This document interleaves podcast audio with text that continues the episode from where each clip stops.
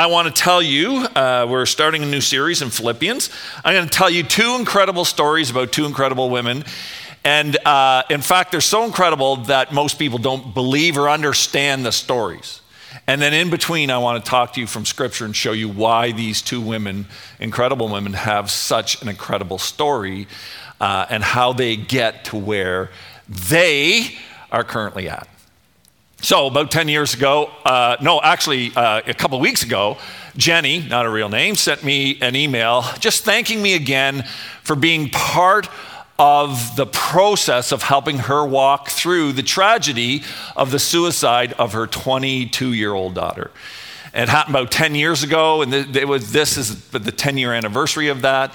And uh, Jenny uh, was just thanking me for, for being there and for helping them at a very, very difficult time. I first met Jenny, my first contact with her was at a funeral for her sixth child who was born who was stillborn and we had a funeral for that sixth child and then 10 years after or 15 years after that the, really the last time i saw them I, I was still i had just started here but their daughter whom i knew well had committed suicide and so i went back to walk with them through that. And so she was uh, looking back on the last 10 years at the loss of her daughter.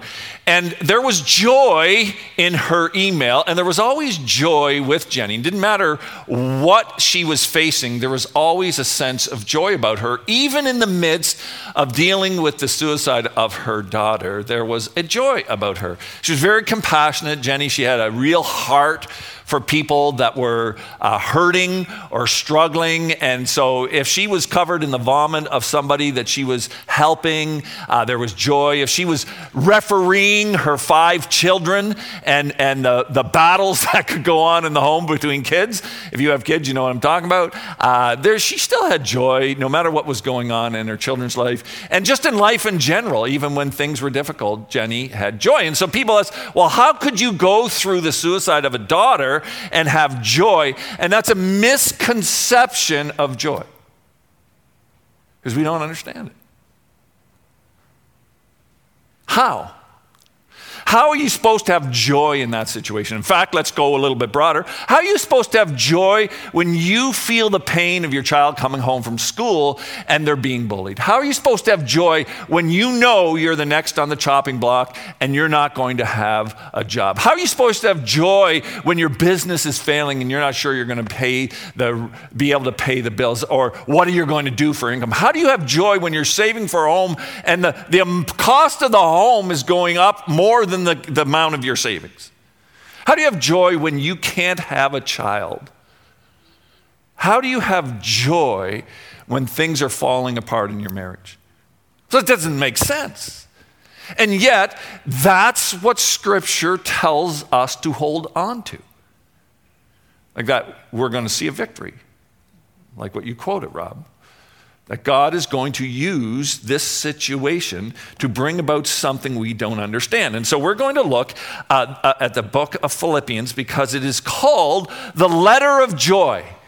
Now, what's ironic about this book is the writer, the Apostle Paul, is in prison while he writes the letter of joy. So, if he can find joy in prison, being in prison for sharing the name of Christ, he's not there because he's a criminal. He's there because he dared to share the gospel to people, and it caused such a stirring in the, the Roman world that they put him in prison. And so, if he can produce a letter of joy when he's in prison being falsely accused or accused for doing good, well, then maybe he has something to say about us having joy in the things we don't typically have joy in. Now, let me first disabuse you of a uh, false understanding of joy. We often use joy and happiness as synonyms. All basically mean the same thing. Well, they don't.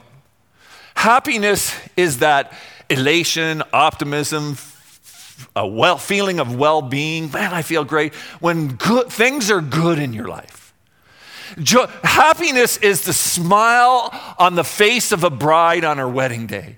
Everything has come together and she just can't stop smiling. She's so happy because her circumstances have all come together and, and the day of her dreams is happening. Happiness is when a, an athlete wins the championship and they're so overjoyed they're jumping up and down and they're screaming and everybody's cheering. That's happiness because the circumstances have all come together. Happiness is a parent when their child walks across the stage graduating. After all that work, they're finally get, graduating. That's, this is incredible. That's hap- happiness is the result. It's that elation. It's that good feeling. It's, it's how we feel when our circumstances are good, when they are meeting our expectations, when, when things are just so good, we feel so good. And it's not something we choose, it's something that we, it's a reaction in us. Well, technically, I guess we do choose it, but it's because of the circumstances we're in. Now, we can have joy in, in good circumstances. You don't have to work to have joy in circumstances, good circumstances. Joy is different. Joy is a choice. Stop there. Joy is a choice. It's choice. You're going to hear this a lot. Joy is a choice that we make to exalt or praise or have uh, a sense of peace when in our circumstances because we know that Jesus promises that good will come from them. Stop. Let's go back through that. It is a choice to believe that what I'm going through, God will bring victory through, even if right now I don't feel good about these choices. I don't think Jenny felt good about the suicide of her daughter. She wept over the loss of her daughter.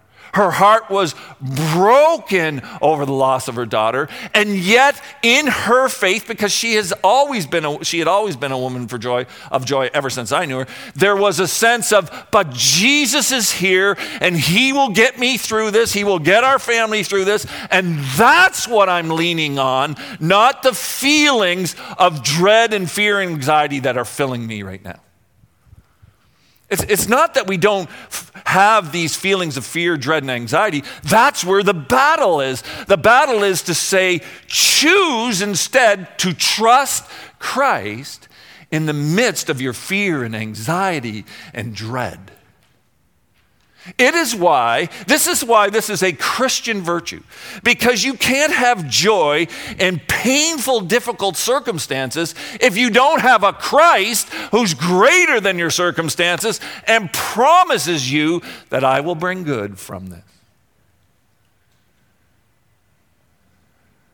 Like, this is a spiritual battle. This is a response we choose to the situations we're in. Now, if our situations are good, like we're all joyful. That's not hard. Thank you, Jesus. This is wonderful. It's wonderful my kid graduated. Wonderful that my daughter is so happy. It's wonderful, you know, that I got this job. That's all praise God. But that same sense of joy, minus probably the happiness, is what Jesus says now when you, things aren't going so well. Do you still trust me? Do you still hope in the victory that I'm going to bring?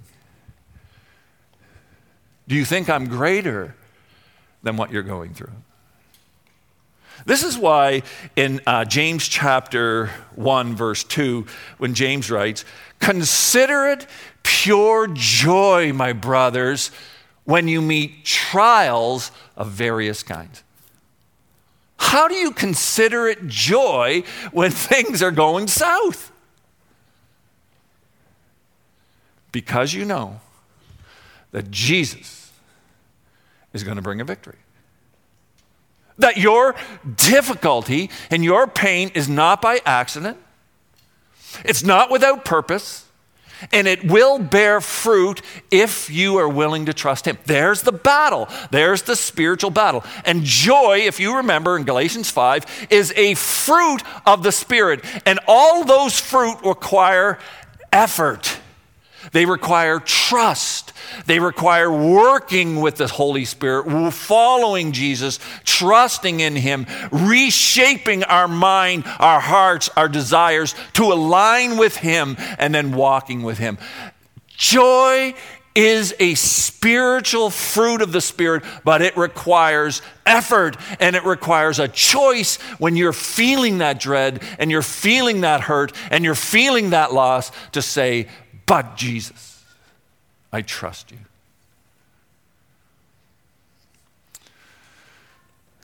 Now, Paul, the reason we're going to go in Philippians, because, like I said, it's interesting that Paul is in jail writing the letter of joy.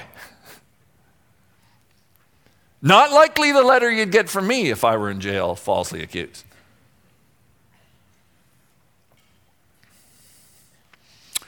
Now, I want to just do a quick overview of the book just to show you how joy comes out of it. And then the next four weeks after that, we're going to dig deeper into each of the chapters. So if you go to one, chapter 1, verse 15, and uh, through 18. This is really interesting. Paul says, um, we'll spend more time on this next week. It's true that some, so he's talking about proclaiming the gospel, how the gospel's going out uh, in Philippi. And then he says, now it's true that some preach Christ out of envy and rivalry, but others preach Christ out of goodwill. The latter do so in love, those that preach Christ because they love Christ, they love Paul, they, they know the gospel is the hope of mankind, so they keep preaching it knowing that I am put here for the defense of the gospel. This is just the price that Paul has to pay. And, and we're going to keep preaching Christ. And we love Paul and we love Christ. And we're going to keep doing it. And, and we know this may cause problems for Paul, but he knows that. He willingly went into this, and it's the price he's willing to pay. But the former preach Christ out of selfish ambition. Like, honestly, I didn't really understand. How do you preach Christ out of selfish ambition? They don't preach Christ sincerely. They preach the gospel, supposing they can stir up trouble for me while I am in chains. So, picture this. You decide you're going to really live for Christ, and then you start sharing the gospel with your family and friends. so you ask those shy questions. You remember those? You start. Ask, hey, do you have any spiritual beliefs? Or who do you think Jesus was, J? Or uh, uh, H, do you think heaven and hell are real or not? and then the why is you. How do you know how God draws close to you? And so you ask one of those questions, and you start a conversation, and of course you start sharing the gospel. And some people you start to try to share the gospel with, they don't want to hear it. Some do, and you know you're telling your family and friends the gospel, and then one of your one of your family or friends gets really upset with you. And so they go around to the people, your family and friends, and they say, Can you believe that? Can you believe that, Ed? Unbelievable, telling us that we're sinners. Who does he think he is? What self righteousness that going around telling us we're sinners? And then he says the only way that you can deal with your sin is to believe in Jesus Christ. How narrow minded can a person be? Like all the other religions are wrong and Jesus is the only way. This is absolutely absurd. I can't believe he's become one of those Bible thumpers. Now, if, if a friend or family member did that to you, how would you feel? Well, you'd feel hurt. Maybe even shame filled. You're, oh no, they think I'm a Bible thumper. Look how Paul feels. What does it matter? The important thing is that in every way, whether from false motives or true, Christ is pre- preached, and because of this, I rejoice. Interesting way to look at it, eh? They're out there trying to preach Christ. They're, they're telling people about Christ, not because they believe it, but because they want Paul to get in trouble. And then maybe the authorities will see the commotion being caused by the gospel going out, and they'll put Paul in prison for longer, maybe even kill him. And Paul's response isn't, ooh, it's, what does it matter? Hey, Christ is, I've given my life to Christ being preached. If they want to go out and carry the gospel to people I can't carry it to and mock it, but then give the gospel to people, hey, my goal in life is being filled. I rejoice. Interesting that the opposition and attack against him, he looks at with joy. He chooses joy. I'm not going to look at the shame or the dread or the anxiety that may come out of that. I'm going to, I'm going to rejoice and I'm going to choose to exalt in Christ that His word, which I've given my life to, is going out. That's what's important. And I am full of joy because of that. It's not that he doesn't realize the other part going on, it's he chooses to trust in Christ and focus on what's best. Hey, let him preach. Let him preach. Makes me happy. Hmm. You know, I wonder if when, like, let's be honest for a second, is that not one of the reasons you struggle to share Jesus with people? Is for me. It's why sometimes I go quiet. When I know I should say something, I go quiet. I'm afraid of what people might say about me or to me.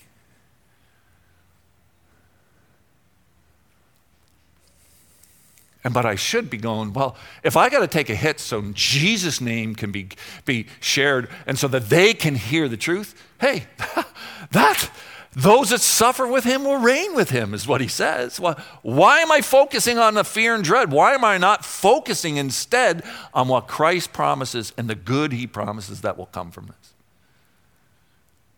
There's the battle to choose joy right there in your life. There's the battle.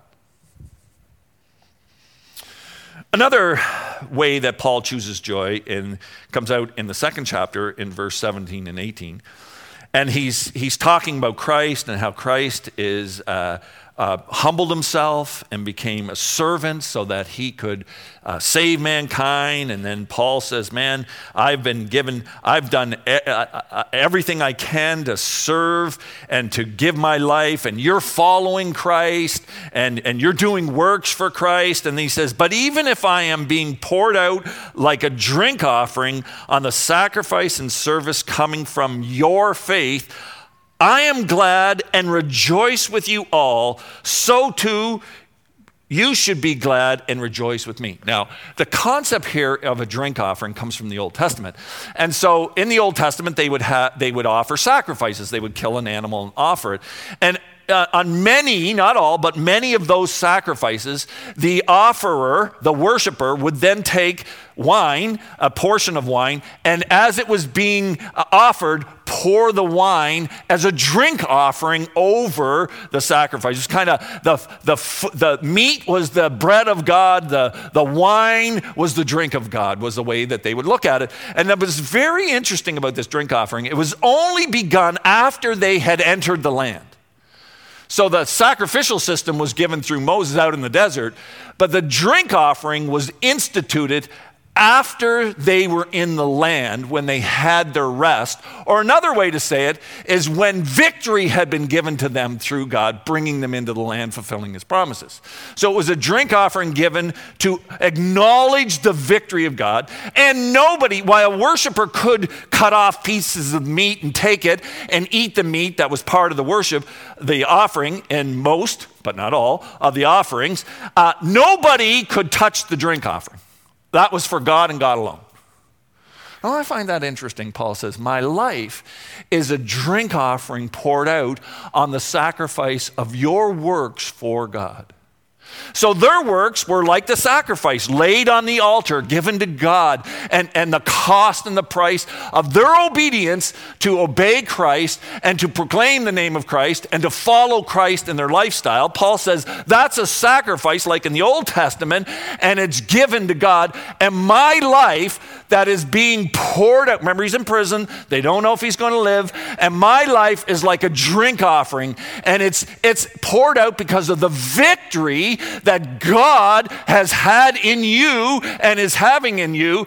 And my life is only for God. It is an offering given to be only used of God. And so I want you to rejoice with me because I rejoice with you in what God is doing in you. And I want you to rejoice with me that my life could be a drink offering for God poured out on top of all that you are doing and give Him glory and give Him praise and lift the name of Christ in your city. Huh. Isn't that interesting? I'm in prison. I may die. I don't know. We're going to find out. He's not sure whether he's going to live or die. And he's going, I'm full of joy. I'm joyful that he, you're following God and praising Him, and your life is an offering for Him. And I get that. Remember, he was the one that carried the gospel to them. And, and God has used me to bring about this, and my life is poured out for Him. You need to rejoice with me, not, not be afraid I'm going to die, not be afraid and fearful of what the, the, the, the uh, authorities might do. You need to rejoice with me. Look what God is doing. All glory should be be to Him. We get to praise Him. We get to stand for Him. We get to be a light in the world while we're still here. You need to be happy for me. No, you need to be joy filled. Yes, loss may come, but don't focus on the loss. Focus on Christ and what He is doing. They're pretty strong words coming from a guy who might soon be dead. His cell could open any day, and they go, Come on, you're going to be put to death. And yet, not fear, anxiety, dread, hey, rejoice with me. Again, that is a spiritual battle to have that heart in those circumstances. It is not natural. There's nothing to be happy about. The circumstances aren't great. There is a struggle going on, and yet Paul is choosing to rejoice because he knows Jesus, and he knows Jesus is going to bring a victory through all of this. One that will bring great joy to him. And so he lives in the joy now before the victory. Huh. So you can live in joy before your victory. That comes with faith. Finally, he focuses on the presence of God, not the problems that surround him. In um, chapter 4, uh, verses 4, these are verses that um, many, many people have, they quote in, in their difficulty, and rightfully so. Rejoice in the Lord always. Always. Notice that word. Rejoice in the Lord always. When things are good, when things are bad. I'll say it again just so you don't miss it. Rejoice, have joy. Let your gentleness be evident to all. The Lord is, what's that next word? Say it out loud.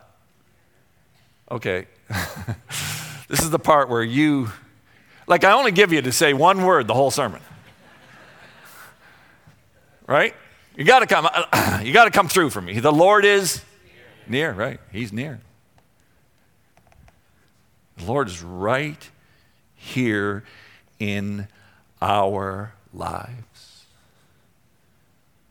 And so this is what he said. So don't be anxious about anything. Anything you, causing you anxiety, your kids, your job, your health, your money, your future, your past. Don't be anxious about anything. Now, remember, he's in prison and unsure if he's going to live or die.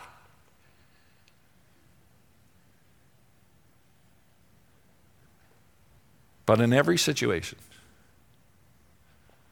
here's how the spiritual battle is won you pray and you petition God for what you need, and then you thank Him for His presence and what He has done. And you can even thank him for what he's going to do. Well, I don't know what he's going to do. Ah, but faith says, because Jesus promised, I will bring a victory. I will bring good. I will bring strength. I will bring relief. I will bring hope. I will bring change. All of which does not mean I will bring what you want. They're two different things. Jesus says, I'm here. I'm leading this situation. I'm taking it to an end. And if you want to trust me and trust in my power and trust in my love, then have joy because I'm taking this somewhere. Oh, I understand it's hard right now. That's why I'm telling you pray and give th- petition and give thanks. Pour your heart out onto me. The, we, we sang the song, The battle is won where? On our knees when we exalt him and lay it all at his feet. It's a battle to have joy. It's not something like happiness that comes. You know, we, I don't even have to work at happiness. When everything works out, I'm happy. yeah, but what percentage of your life are you happy, really, honestly? you know, have that discussion at home. Yeah, what percentage would you put on happiness in my life? Like 85, 90%? Oh, there's a five in it, but there's not an eight before it.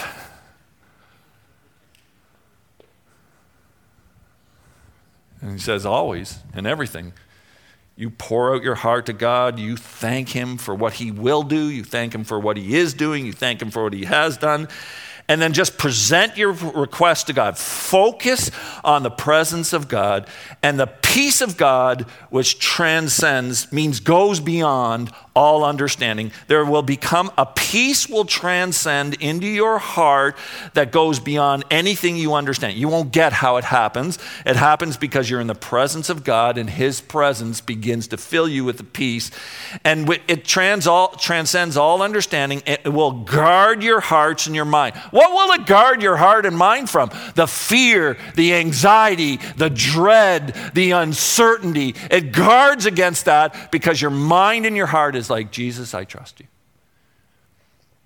Now, I told you I was going to tell you about two women. I told you about Jenny, who had sorrow and pain at the loss of her daughter, but joy in the midst of it.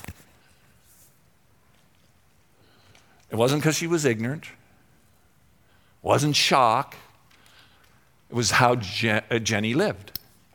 And even in the deepest pain of her life to that point, she still had joy. Well, let me tell you about a woman that you may be more familiar with from our church. There are three women in our church right now that are undergoing a serious, difficult battle with cancer. One of them is Salome Ligament. So when she got, when I found out that she had cancer, uh, and it was bad, and that the doctors had said to her, Martin, you are, uh, by the way, she gave me permission to tell the story. So I, I don't ever tell a story about anybody unless I first get their permission. So I went to, uh, um, I, I, thought I should go visit them because they've been, not only is she battling with cancer, the battle is going downhill. They've told her there's no more hope. You probably should prepare for death.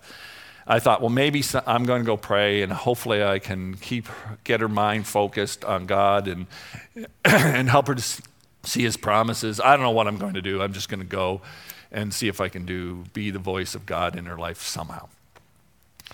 So I walked into her, their home, um, kind of with fear and trembling because I didn't know I was going to find. Like, how would you be if you were told that news? And but maybe I could encourage her in some way. So I, I come in and I sit down, and um, Salome is sitting in her chair and has this big smile on her face. I'm like, okay, that doesn't fit in this situation. And we get talking. And here are her words as I remember them. She said, Yes, these are, when I asked her if I could use this story, she said, Yeah, these, this is how I remember it too. She said, Pastor Ed, I don't want to die. But every day, I thank God for the illness and sickness He brought in my life. I'm sorrowful for my she has four kids. I'm sorrowful for my kids. She's only in her early 50s, and that I may never see grandkids. But I sit and talk with Jesus for hours every day, right in this very chair I'm sitting in, and I have never experienced a deeper joy in my life than when I am with Jesus. And I thank Him for this trial in my life. It has given me far greater joy than anything could ever give me. I know, I don't want to be gone from my kids, but I know Jesus will take care of them. I know He'll take care of my husband. But I thank Him for the grace of giving me this trial. Joy. How does a person who's being told they're dying have joy? It's not that she didn't know sorrow and grief because we talked about that. But joy overwhelmed all that because she met with Jesus every she goes every day he meets with me. It's like he's sitting right there talking to me. So clear is his presence. And so thankful I am for this gift that he's given me and the hope it's bringing that if this is what it's like on earth, imagine what it will be like when I go to heaven and be in his presence. Now, you explain that to me. You can't unless you believe Jesus. Unless you believe in the truth that Jesus says, I'm with you, I'm near, I'll walk with you, and I will bring a victory and good from what now appears difficult, painful, sorrowful, anxious driven, dreadful time. So, joy is a Christian value that Paul and James and God expects us to experience, but it's not something like happiness that you just feel because everything's going well. It is something that we gain through spiritual battle and effort by faith in Christ, by focusing on his presence, not the problems in our lives. And if Jesus isn't real to you, then this isn't going to be in your life. And perhaps the pain of your situation that you are in is so that you may experience what Salome is experiencing. And by the way, her last report is everything's turned around and the cancer's starting to shrink. It doesn't mean she's healed, but it's going the right direction. Joy. You want to have joy? Don't say, yeah, I'd like to, but look what's going on in my life because it's in those very situations that both Paul and James says, there's the time to have joy. If you're willing to engage in the spiritual battle of putting your trust in Christ and his promises to you and then walking with him. So, are you angry and anxious and fearful and bitter and dreadful over the situations in your life right now? Or are you having peace and hope and joy, even though the situations are hard? Which one is you? And which one do you want to be? It's your choice. Let's pray.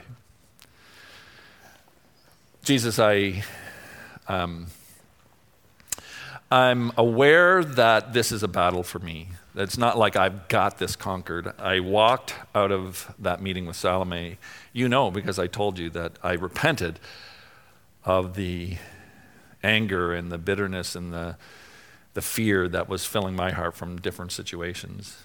And when I saw joy lived out in front of me, I was rebuked. If this woman can walk with Jesus and have joy with what she's facing, how could I not walk with joy with what I was facing. And God, her testimony is from, from both Jenny and Salome is that how can any of us not walk in joy if we're willing to trust you? Help us to be people who win this fruit in our lives through struggle and trusting you and battling against the emotions that can fill us with trust and with prayer and with faith. Maybe we walk and be people of joy, saying, I know this battle I'm in, God is going to bring victory because He promised it. Might not be the victory I hope for or expect but it'll be the victory that is good and will bring glory to Christ. So, God, help us to learn this gift of joy, especially in a world where there's so much anxiety and fear and dread, for people to see joy in our lives. In Jesus' name I pray.